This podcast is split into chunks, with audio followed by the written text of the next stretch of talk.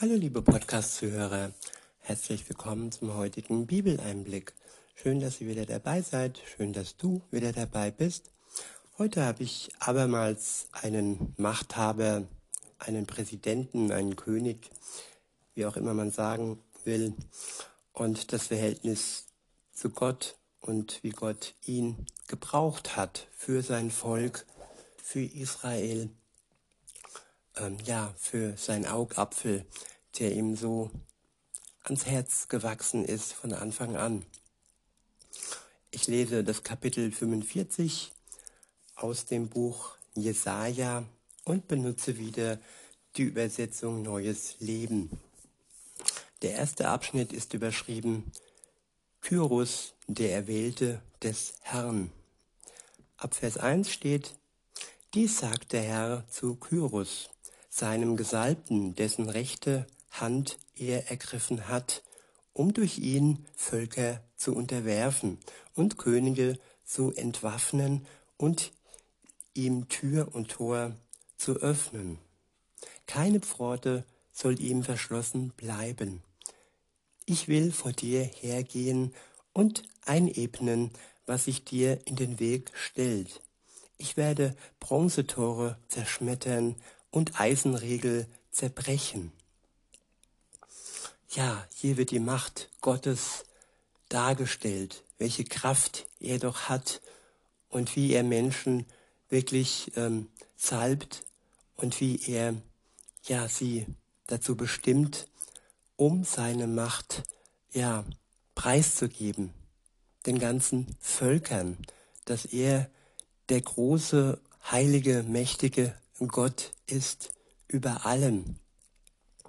Und dieser König, der wurde von Gott beauftragt dazu, er wurde gesalbt und er kannte ihn erst gar nicht. Das kommt jetzt gleich in den folgenden Versen zum Vorschein.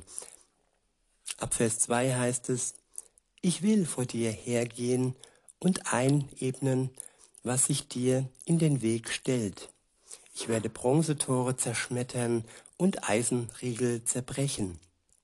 Und ich gebe dir Schätze, die im Dunkeln verborgen sind, geheime Reichtümer. Das alles tue ich, damit du weißt, dass ich der Herr bin, der Gott Israels, der dich bei deinem Namen ruft. Wegen meinem Diener Jakob, wegen Israel, meinem Erwählten, habe ich dich beim Namen gerufen und dir einen Ehrennamen gegeben, bevor du mich kanntest. Ich allein bin der Herr. Es gibt außer mir keinen anderen Gott. Ich habe dich stark gemacht, bevor du mich erkanntest, damit die ganze Welt vom Osten bis zum Westen erkennt, dass es keinen anderen Gott gibt. Ich bin der Herr, es gibt keinen anderen.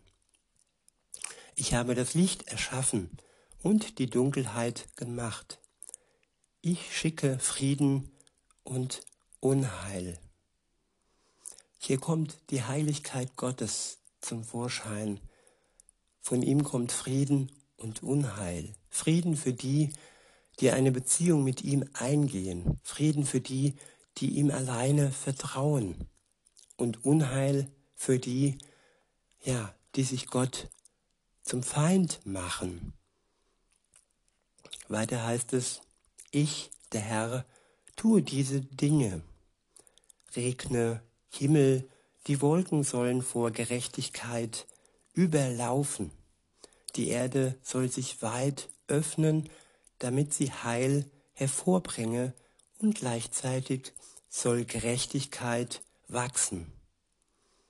Gerechtigkeit soll wachsen. Ja, wenn du auch ein Mensch bist, der einen großen Gerechtigkeitssinn in sich trägt, so wie ich, dann sind diese Worte Trost für meine Seele. Sie sind Balsam, und ich hoffe auch für dich, dass die Gerechtigkeit, auch wenn sie nicht so richtig zu sehen ist, dass Gott vorausgesagt hat, dass Gerechtigkeit wachsen wird. Und wir werden es teilweise erkennen, vielleicht schon jetzt, bevor Jesus wiederkommt. Aber spätestens dann, am Ende der Welt, werden wir sehen, wie er richten wird. Gerecht, er ist ein gerechter Richter. Und er wird alle die zur Rechenschaft ziehen, die eben nicht in Anspruch genommen haben, dass er für die Menschheit gestorben ist, dass er jeden einzelnen Menschen erlösen möchte, der bereut, der seine Schuld einsieht und ja, der die Mauer der Schuld niederreißen lassen möchte von Jesus, der den Tod besiegt hat am Kreuz, denn die Schuld gebiert den Tod. Und wer an der Schuld festhält, der hält auch am Tod fest. Insofern steht die Tür offen für jeden Menschen, der Jesus nachfolgen möchte, der umkehren möchte zu ihm. Auch für dich, liebe Zuhörerin, lieber Zuhörer. Weiter heißt es ab Vers 9, denen, die im Streit mit ihrem Schöpfer leben, wird es schlimm ergehen. Sind sie doch nur eine unter vielen Tonscherben, streitet der Lehm mit dem, der ihm formt, und sagt, was machst du? Schreit der Topf, du hast zwei linke Hände, oder du bist zu ungeschickt. Schreckliches erwartet diejenigen, die zu ihrem Vater sagen, warum zeugst du? Und zur Mutter, warum gebierst du? Der Herr, der Schöpfer und Heilige Israels, sagt Folgendes. Über das, was auf euch zukommt, fragt mich. Ja, die Menschen brauchen nicht im Ungewissen bleiben. Gott, der Vater, möchte, dass sie ihn fragen, dass du ihn fragst, was kommt da auf mich zu? Was wird passieren? Und er wird dir antworten. Er wird dir Trost schenken. Er wird dir seine Liebe schenken. Wenn du reine Sache machst und all das hinter dir lässt, was zwischen dir und Gott steht. Weiter heißt es, lasst meine Kinder und das, was ich mache, meine Sache sein. Ich habe die Erde gemacht und den Menschen, der auf ihr lebt, geschaffen. Mit meinen Händen habe ich den Himmel ausgespannt und die unzähligen Sterne ins Dasein gerufen. Ich selbst habe ihn in Gerechtigkeit erweckt und ich werde alle seine Wege ebnen. Er wird meine Stadt wiederherstellen und meine Verbannten befreien, und er wird dafür keinen Preis und kein Geschenk verlangen. Ich, der Herr, der Herrscharen, habe gesprochen. Der nächste Abschnitt ist überschrieben mit die künftige Bekehrung der fremden Völker.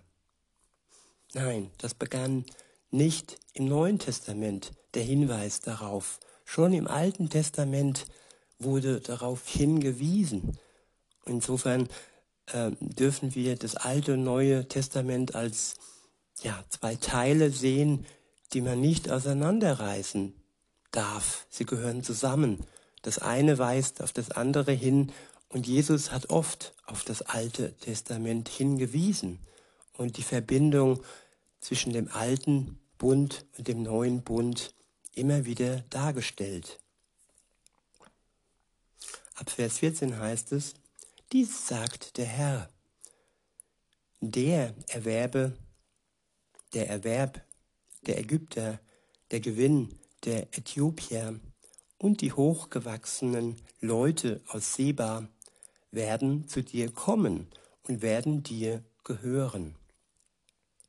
Ich wiederhole, dies sagt der Herr, der Erwerb der Ägypter, der Gewinn der Äthiopier und die hochgewachsenen Leute aus Seba werden zu dir kommen und werden dir gehören. Alle Menschen, alle Völker werden zu Jesus kommen und werden zu ihm gehören. Er wird der Bräutigam sein und sie werden alle zusammen die Braut darstellen. Und dieses Zueinander und dieses Gehören wird dann durch diesen Bund, ja, besiegelt werden. Wir gehören zu Jesus, wenn wir das wollen, wenn wir dieses Zugehörigkeitsgefühl zulassen und entstehen lassen, wenn wir Gott vertrauen und wenn wir, ja, umkehren, vom Alten ins neue, ewige Leben hineintreten. Weiter heißt es, sie werden dir nachfolgen, in Ketten zu dir kommen. Ja, die Menschen ohne Jesus, ohne Gott kommen mit ihren Ketten zu Jesus. Es klirrt, es scheppert, es klappert und dann stehen sie da vom Kreuz und bitten ihn, Jesus, um Vergebung. Und er lässt diese Ketten zersprengen, diese Macht, diese Gefangenschaft. Er lässt sie zersprengen und macht all diese Menschen aus allen Völkern zu freien Menschen, zu erlösten Menschen.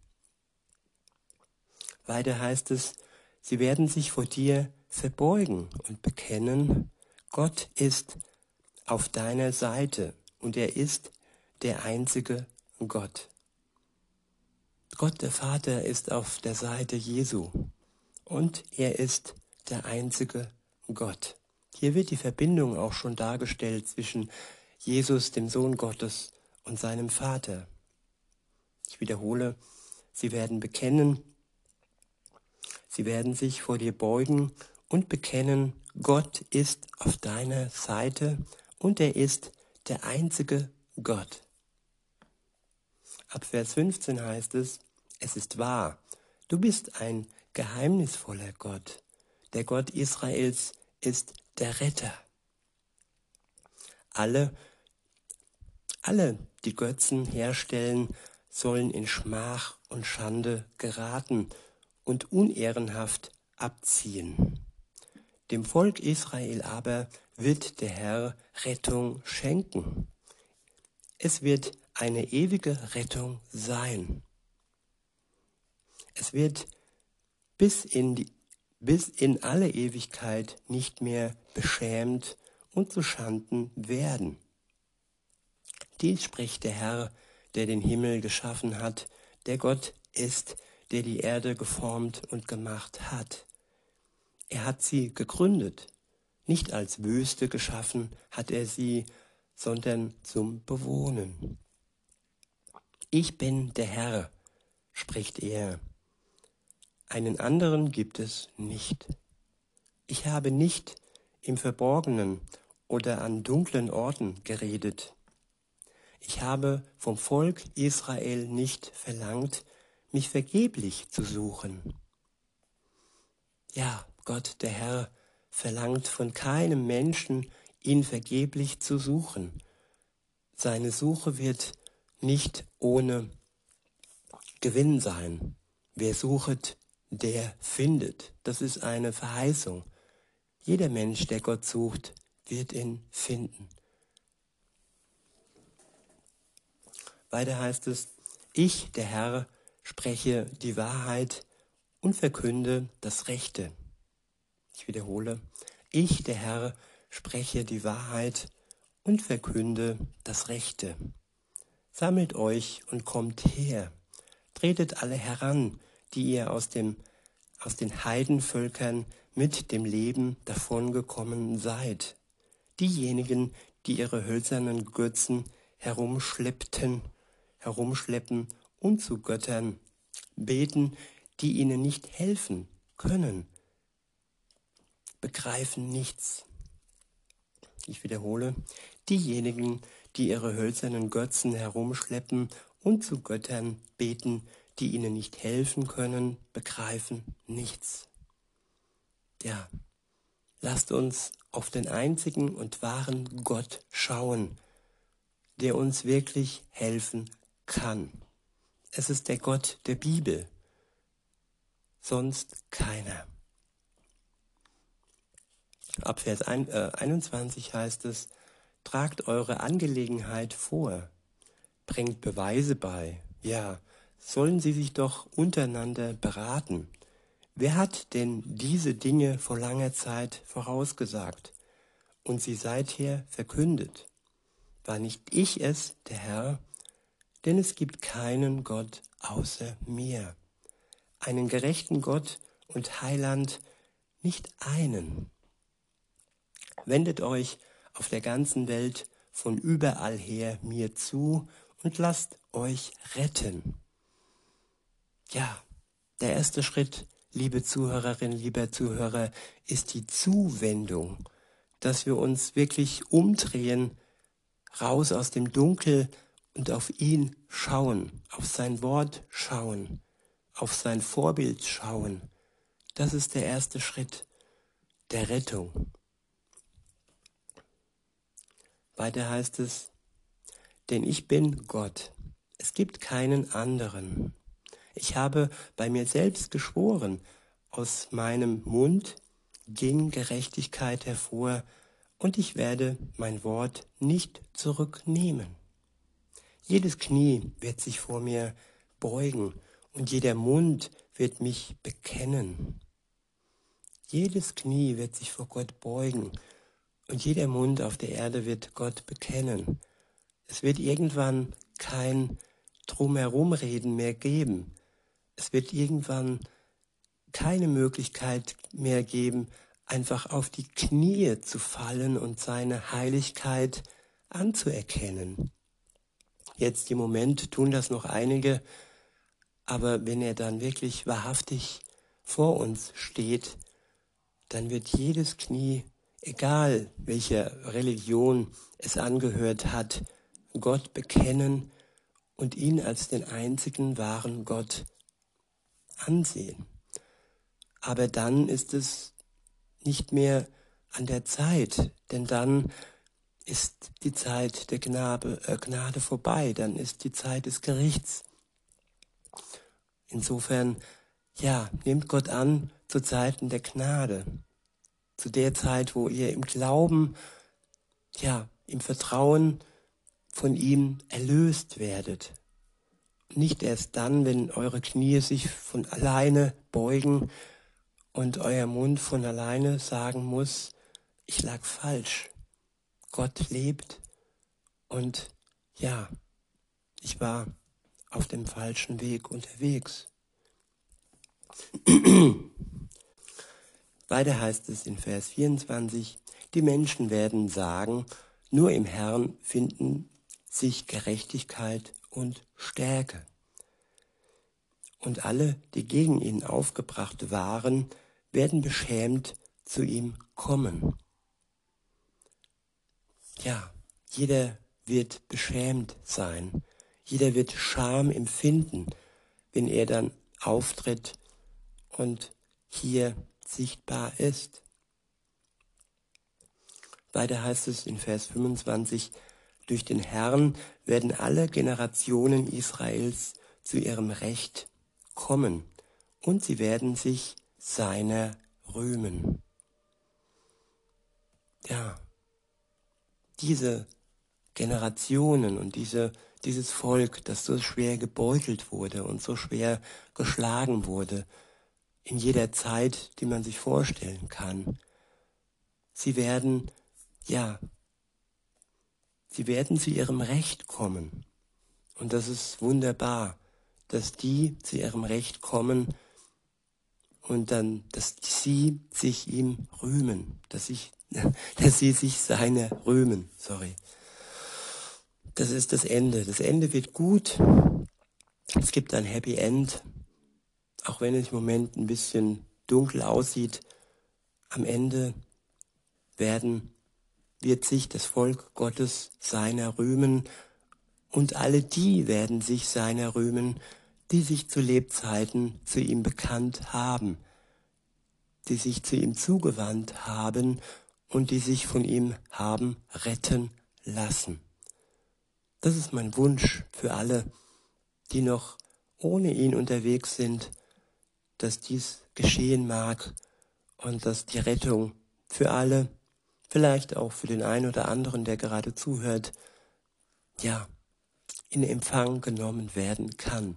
Es ist ein Geschenk für dich und auch für dich. Und du musst nichts vorleisten, du musst nicht dafür bezahlen. Du musst einfach nur Reue bekennen und deine Schuld einsehen und dieses Geschenk der Erlösung annehmen und Danke sagen. In diesem Sinne wünsche ich euch noch einen schönen Tag und sage bis denne.